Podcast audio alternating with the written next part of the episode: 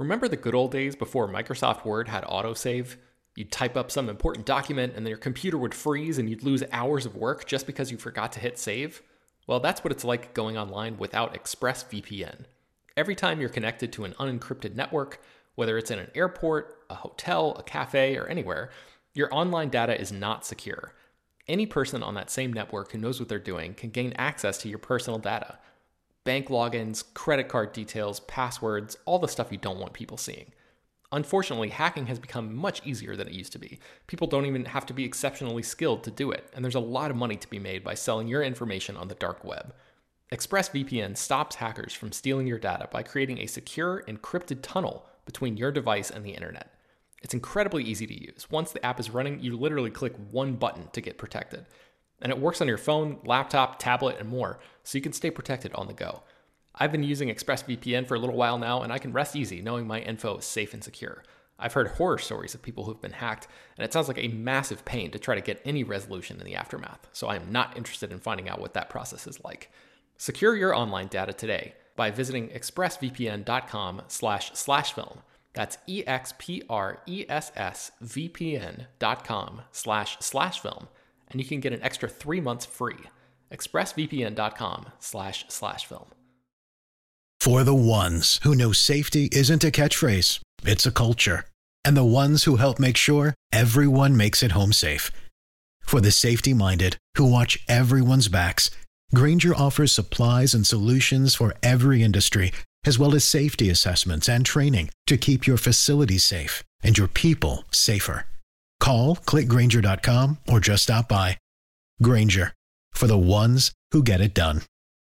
Hello, everyone, and welcome to Slash Film Daily for Monday, April 13th, 2020. On today's episode, we're going to talk about the latest film and TV news. This is Slash Film Editor in Chief Peter Sciretta.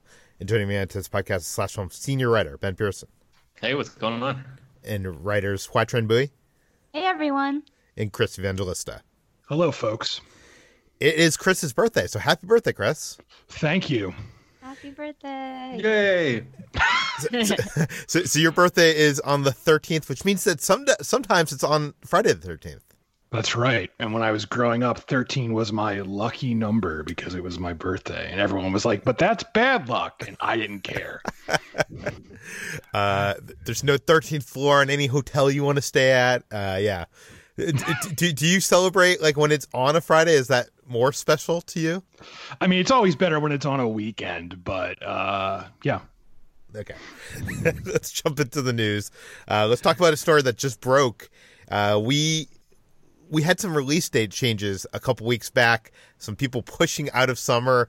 Uh, we mentioned at the time that Pixar Soul was still in there, and I theorized that maybe Disney thinks that this whole thing is going to die down before the end of June. It seems like that's not the case. Summer is officially canceled. Ben, tell us about it. Yeah, so uh, Pixar's Soul, which is the second original movie that they were going to be releasing this year, um, was originally supposed to hit theaters on June 19th, but now it has been officially moved to November 20th of this year, 2020. So, like Thanksgiving ish of this year. Uh, that um, November 20th slot originally belonged to a movie called Raya and the Last Dragon from Walt Disney Animation, and that movie has now been bumped to March 12th of next year, 2021. Um, that slot, the March 12th slot, was originally held by an untitled live action Disney movie, and that film has been removed from the release schedule entirely. So we we aren't entirely sure what that is. I think it might have been Peter Pan, which I think was going to be directed by David Lowery. Um, but I, I, suspect if you know everything was working in you know in an alternate timeline right now, we would probably be hearing about casting and things like that for whatever that project would have been. But obviously, everything has been sort of thrown into chaos right now. Um, so it sounds like that project is uh, has been taken off the the release schedule entirely. It's unclear whether it's going to be reworked and you know moved on to Disney Plus or any any number of things could happen. But that's where we are right now. So, is there any movies on the schedule right now for the summer? Is, uh, is, is like they didn't move? They moved Mulan to July, right? And then they haven't moved it off. I think that's correct. Um, yeah, July twenty fourth, I believe, is the the current date for Mulan. Yeah, oh. so that's technically summer. Yeah. Is, so wait, is uh is Christopher Nolan's film still the summer? Yeah, that that hasn't moved either. Yeah, but again, I'm I am 99.9% sure all of these things are moving. But as of now, Tenet and Mulan, and I mean well, Wonder Woman is August, right? So that's kind that's summer. Or did that get moved to November? Some got moved to August. Black Widow, I can't keep track. Wonder Woman got moved to August. Right. So yeah, that's summer too, in theory. So there you have it. So Three movies. so theoretically, July seventeenth could be the return to the movie with Tenet, and then next week could be Mulan. Uh, Theoretically, sure, Peter. That'll happen. Chris, don't ruin my summer. My I didn't want summer I'm, to no, be canceled. believe me, I'm uh and this isn't me saying ignore the quarantine, let's all go out. I would love for this to be over by summer, but I have a I have a really bad feeling this is gonna last till like I feel like September is when it- it's like a, a conservative guess. September is when things might start getting back to normal, but I I really don't know. Okay, let's talk about Disney as a whole. Recently, Bob Iger stepped down, and he be- he took the chairman role, uh, and CEO was replaced by Bob Chapek. How is that whole thing holding up in the time of the coronavirus, HT? Well, according to a report from the New York Times, uh, Bob Iger is reasserting control at Disney uh, to steer the company through the coronavirus crisis. Uh, we all know that Iger announced his sudden exit as Disney CEO at the end of February, uh, with Chapek immediately succeeding him. And um, in mid March, there was a sort of informal ceremony at this uh, annual shareholder gathering in North Carolina where Iger was going to basically hand over the the reins to Chapek. But immediately after that um, was that was basically the week when the coronavirus pandemic uh, really um, blew up in the U.S. And um, that same week, um, a day after, Iger and Chapek uh, closed Walt Disney World, and they effectively started to shut down things at Disney, which you know have seen a lot of changes. Uh, there have been the closures some theme parks, the delays of major releases, like we were just talking about, shutting of productions, and the furlough of thousands of workers. So um, it's not clear, based on this New York Times report, exactly how much control Iger uh, still has, but he apparently is working hand in hand with Chapek to manage the various crises, and um, is essentially he's doing more of the PR um, stuff. He's been holding, uh, granting interviews uh, for the past to talk about the future of Disney, whereas Chapek has not conduct has not granted an interview since the pandemic began. Yeah, that does not that sound like good news for Chapek. Like, is he just too green that they don't want him speaking out to the public, or I don't know. I, I- I guess it's a tough situation to to put a new CEO in, but it's just funny. Bob Iger keeps on trying to quit. He keeps on trying to leave Disney, and they, they just keep on pulling him back in. Pull him back in. Yeah. Uh, it's also interesting in that article, that New York Times article, uh, there's a quote in there that says, uh, Mr. Iger also sees this as a moment he has told associates to look across the business and permanently change how it operates. He's told them that he anticipates ending expensive old school television practices such as advertising upfronts and producing pilots for programs that may never air. Disney is also likely to reopen with less office space. Now it, it has that, and then Iger basically says that he doesn't remember saying that. So, so I don't know. We'll see. It, it's going to be interesting to see, you know, how this company, how this world as a whole recovers from this pandemic. Uh, but I, I think everything, everything we see is not going to be exactly the same as it was before before this pandemic. So, uh, okay, uh, let's move on to D- Disney theatrical. We know that they did put some films, well, not dir- direct to Disney Plus, but they they kind of pushed onward onto VOD and into Disney Plus. Chris, is can that happen with more big tentpole films? No. Um, d- one movie Disney is pushing right to, to Disney Plus and not even giving it a chance in theaters is Artemis Fowl, which I don't think anyone is particularly upset about. Um, but uh, Bob Iger during that during an interview w- w- talked about this very topic, and he said that while there could be smaller titles. He didn't elaborate on what they could be, and pretty much everything Disney releases feels like a big release. But um, he did say that smaller releases could go to Disney Plus, but big tentpole films, you know, like Black Widow and Wonder Woman and uh, everything else. Not Wonder Woman. Um, I was gonna say it's wrong studio. that's a that's a different studio. Uh, but yeah, like Black Widow and anything Disney that's like a big blockbuster yeah. Is not going to go onto Disney Plus. At least if you know if Bob Iger has anything to say about it. Uh, you know, like Mulan, that's not going to go to Disney Plus. Uh, so I don't really, again, I don't really know what the hell Disney considers. Not what, big what are you talking about, Chris? Mulan is coming out in July. I'm going to see it in July in theaters. That's right.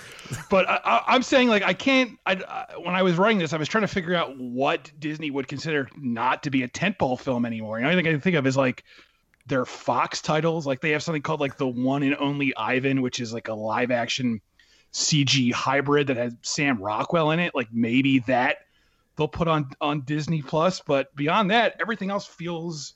What about New Like- Mutants? I feel like that's small enough, right?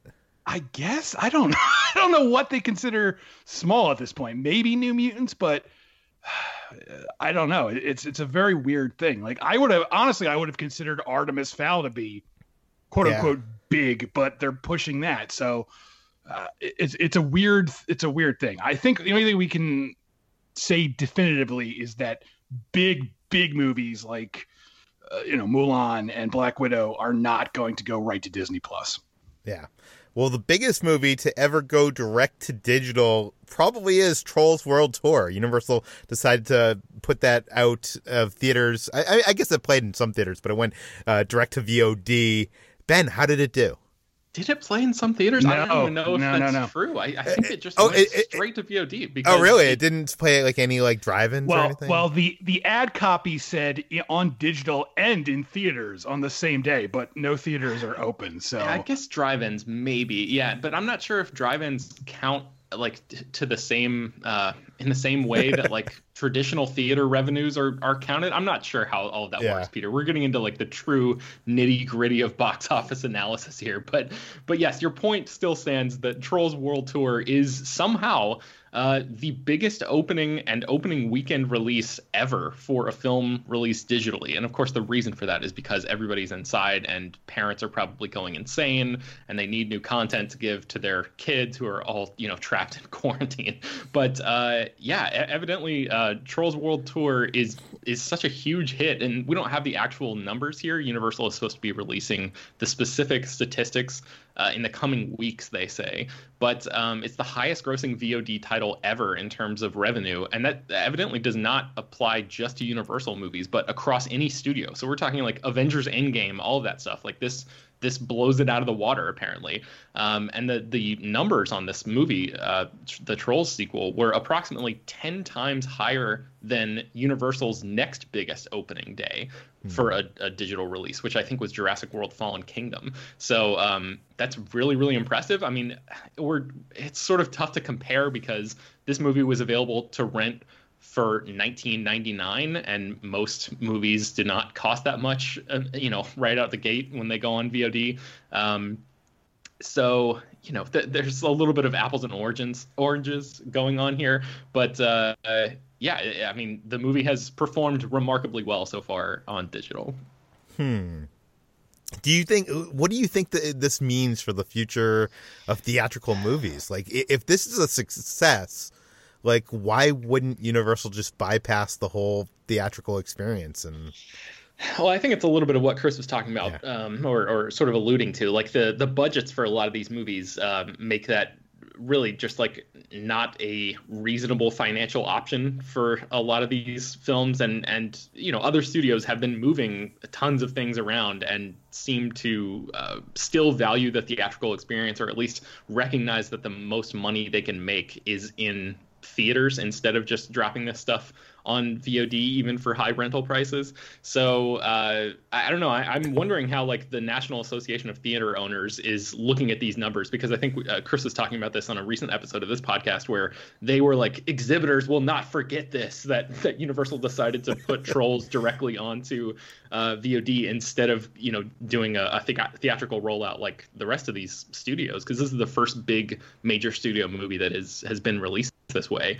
And for these numbers to be so big and and uh, or we assume according to universal anyway um, and for the you know this this film to have such success on streaming i wonder if they are like shaking in their boots a little bit right now and and wondering about you know this isn't going to be the new normal necessarily but when the virus recedes and when you know are our parents going to be willing to pay you know four or five times more than what they're paying right now for that Trolls World Tour rental to take their kids out of the house to go see a movie in a theater again, or are these patterns being formed right now that will sort of uh, create a a division of a new normal, you know, as the industry sort of comes back online, hopefully. So I don't know, unanswered questions right now.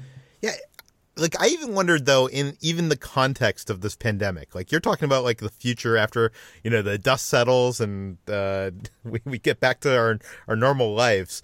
But like I, I feel like if I'm every other studio and I'm looking at how much money Universal is making with this release going direct to VOD, like you know Disney's losing what like 30 million dollars a day from the theme parks and you know all these companies are losing so much money it just seems like it'd be an easy way to to make some of this money back by you know harnessing this the situation that everybody is stuck in their homes and is looking for content to watch.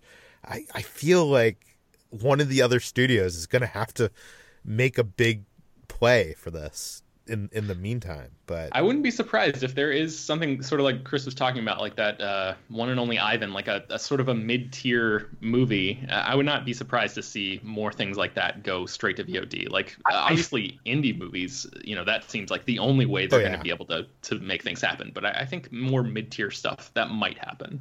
I think the uh, the secret here is that this is a kids movie and people who are trapped in their houses with their awful children need need because like uh, an adult watching a movie with their kids isn't likely to like pirate that. They're gonna be like, whatever, I'm just gonna rent this for my shitty kids so they can right. shut up.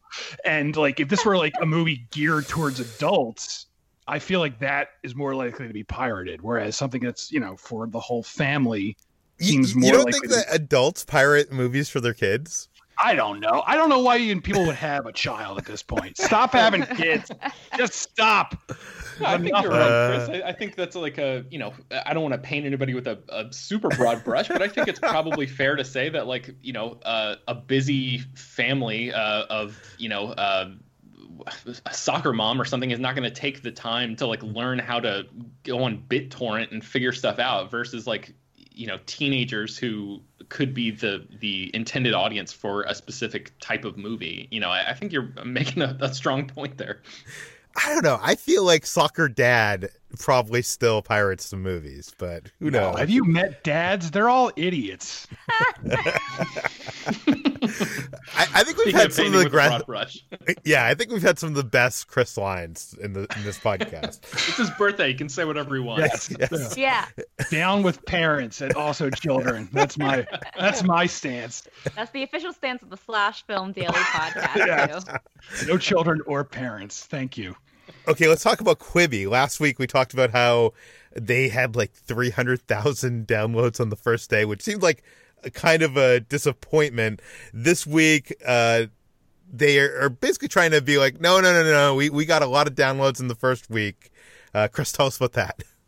Right. So now they're they're upping the number a bit, and uh, but more importantly than that, they're saying they're going to be um, pushing for TV casting sooner than expected. Um, they claim they always intended to have Quibi available on TV, but it was not planned to happen this soon. But uh, as as everyone knows right now, Quibi is kind of useless in the sense that it was sort of designed to be you know the on the go streaming service. You could watch it on your phone while you commute to work or while you have a, a lunch break or whatever like that. And we're all stuck at home right now. No one is really commuting to work. So people don't really have a need for on the go streaming. And uh, Quibi's obviously has caught on to this. And so now they're pushing to have um, the technology there to be able to, you know, Chromecast or Apple TV or whatever you, you particularly use to cast your streaming service onto your TV. I'm, I'm, guessing there'll be like a Roku channel too, something like that. So uh, there's not a date in place yet. All we know is that it's just ha- happening sooner than originally planned. Okay. I mean, it seems stupid that they did not have it available on television sets on day one. Like th- this is a service that's aimed towards you know young youngsters and new generation. They want to have content available on every one of their devices. They want to be able to do what they uh, are, are able to like. I'm actually everybody. I'm not. I'm not even going to say the new generation is that. Like I feel like I want content to be available on every device and uh, be be able to do it do with it what I how I to consume it the way I like uh, to consume content. And it, it just seems so short sighted that they launched this this product without having TV. Like I actually sub- subscribed to the 90 day free trial because I was interested, and the fact that I can't AirPlay the, the these videos to like my Apple TV is just insane. Like I have not watched more than an episode of Quibi because I don't want to watch it on my phone while I'm at home, like, and I have a big TV in front of me. But uh, HT, will the ability to watch Quibi on your TV get you any more interested in this new streaming service? No. No. I have no interest in Quibi whatsoever. And uh, the more I hear of it, the less interest I have, uh, despite this more convenient um, potential rollout. I just, uh, I'm just not interested in any of the content. You don't want to watch Punk'd? With the, all the people that I, even I haven't heard of, as the youngest millennial on this show, I don't know who the people are. Okay, let's talk about some news that broke Friday because Hollywood Reporter always likes to drop a, a, few bombs on Friday afternoon. Why do they do it Friday afternoon? I don't know, but they do it. And uh, we have some news on some reboots and some remakes. Let's start first with Disney's Robin Hood. HT, tell me about that. Yes, so Disney is uh, producing a live action uh, remake of one of its animated classics, but it's not exactly live action and it's not going to theaters either. Uh, Disney has set the remake of Robin Hood, the 1973 animated film, which showed Robin Hood as a very hot fox. Um, and it's going to be set for Disney Plus. It will be directed by Blindspotting director Carlos Lopez Estrada, and uh, it will also feature anthropomorphic animals in a live action CG hybrid film. Uh, Kari Granlund, who also wrote last year's Lady and the Tramp, also which also went to Disney Plus, is going to be scripting this film. And uh, yeah, just prepare for some nightmare fuel because I'm not really sure. It doesn't. It's not clear yet uh, what elements will be live action, what will be the CGI, um, and whether these anthropomorphic animals will be the kind of uncanny CG um, horrors that we saw in, for example, Cats. so this is um yeah, it's an interesting project in the works, but it is much more interesting because of Carlos Lopez Estrada. Blindspotting is just phenomenal. One of our favorite movies of the decade. I think it made our list. And um, it's such a strange pairing for uh, Estrada, whose Blindspotting is very electric and dynamic and gritty, and Robin Hood, which is, you know, not that. Um, it's not a contemporary, you know, uh, uh, film that like Blindspotting was and um, the 1973 version was all anthropomorphic animals and it was very charming kind of a more comedic musical spin on the classic tale so uh, it's just a very uh, odd collection of elements altogether w- were you a fan of disney's robin hood I was. It wasn't one of my favorite Disney animated films, but I did like it, and I did, you know, develop a crush on the foxy Robin Hood. um, the the character who you know launched a whole generation of furries everywhere. I feel like Robin Hood is not like considered one of like the big Disney classics, but it definitely has like a, a huge fan base, like a cult fan. Like it seems like a lot of people grew up watching that, and uh, I'm wondering how it would translate with this director. It's I'm interested. Like I, I mean, I guess they could be doing some modern, more modern like uh, songs in here. I don't, I don't know. Like what what is a movie, a Robin Hood movie with blind spot, uh, the director of Blindspotting look like? What what do you imagine it to be, HT? I have no idea. Um, maybe they'll add some raps because there was a really uh, big element of rap in Blindspotting. Maybe it'll have to do with more modern contemporary themes, uh, like when they tried to make the uh, Taron Egerton Robin Hood about Antifa, I think. Oh, don't don't don't remind me.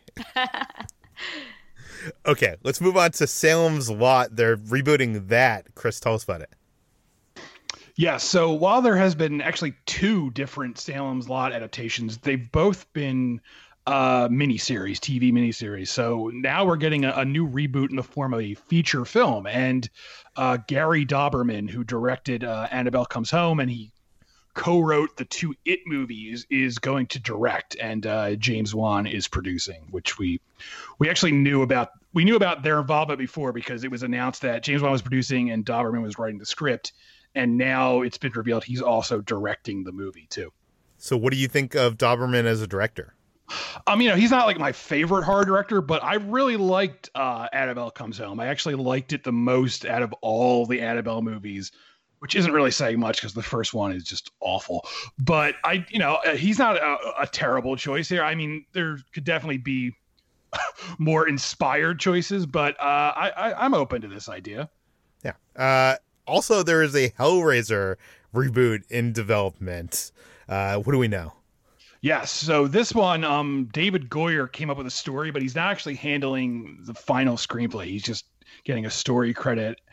Uh, but the, the, big news here is that David Bruckner, who directed um, The Ritual and he directed a movie I saw at Sundance called The Night House, has been hired to direct this the uh, Hellraiser reboot. And uh, this is a pretty good choice. Um, the Ritual is, is a really good sort of indie horror movie. It, it, went right to Netflix. You can watch it there now. And The Night House was a lot of fun to to see, especially with like a, a crowd at Sundance because it has some really big scares in it that that made the audience I saw it with like lose their mind several times. So this is a pretty good um, choice. I mean, not, neither of his films, none of his films sort of hint at that Hellraiser gore, but that's okay. Um, Hellraiser is one of those properties where I appreciate it, but I never loved it as much as other horror fans. So I'm I'm actually kind of intrigued about a remake of this because I feel like this is one of those horror classics that there actually is room for improvement.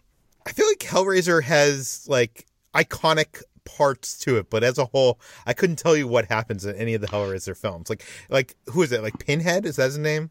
Yes. Like, yeah, he's he's iconic, and then that box is iconic. But I can't even yeah. tell you what that box does. It uh, it, it opens um, uh, another it opens another dimension, and uh, these these these uh, the Cenobites come out of it, and they're they're they're demons, and they they rip your flesh with chains. It's not it's not great. Look, I know people love it. It's not that great. yeah. Okay. Our final story for today is about Disneyland's Avengers Campus that was set to open this summer. Ben, tell me the good news. I'm, I'm going to get Avengers Campus this summer, right? No, Peter, unfortunately not. Uh, Avengers Campus was supposed to open at Disney California Adventure uh, on July 20th, 2020. But uh, on Disneyland's official website, the language there has been updated to instead just say that it's coming soon instead of having that official release date there. So we don't know what the new release date is going to be. Um, it's not really a surprise because the Disney parks have all been, you know, closed indefinitely as the pandemic continues to spread. And uh, you know Disney at one point was like, "Oh, we're going to reopen our doors on April 1st," and that that never really seemed plausible. But uh, they've since taken the steps of like closing everything indefinitely and not even going through the charade of like putting out a release date, you know, a, a couple or an opening date a yeah. couple weeks in advance, so that that they just have to then cancel or, or push back, you know, further. So I think saying closed indefinitely is the the smart way to go about doing this. Um, but uh, yeah, and as HT mentioned earlier, like the company's already issued furlough notices to its employees. I think we'd been hearing that construction has ground to a halt because they're not able to pay the contractors and stuff like that. So um, it's the safe and, and really like the most responsible move that Disney could make at this time. But it definitely sucks for people like you, Peter, who are like super psyched to get out there and, you know, walk into the MCU kind of uh, as it exists in theme park form. Ben, if I don't have movie theaters to go to, if I don't have Disneyland and Avengers Campus to go to, what am I going to do this summer? Uh, watch a lot of good things, hopefully, instead of uh, terrible reality shows. I don't know. Cook more uh, theme park foods. I love that video that you Uh, made. oh, did you watch that?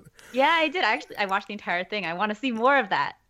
It, it was almost a disaster because we didn't know that you were supposed to ground the peppercorns. So we just put peppercorns in a sauce and it was like horrible. So we had to like go and redo it. But yeah, I'll put a link to that in the show notes. Uh, and I'll talk about that uh, later this week on the, the water cooler.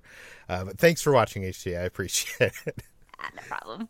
Uh, you still got to do your YouTube video. You got to like do the HT's kitchen where we get to see you make all these dishes that I, I see Instagrams about. I mean, I guess you do some of it on Instagram story already, but I don't have the fancy equipment you have, Peter, and then most of it is really just me like panicking and swearing. So I don't know if it'll be a good video.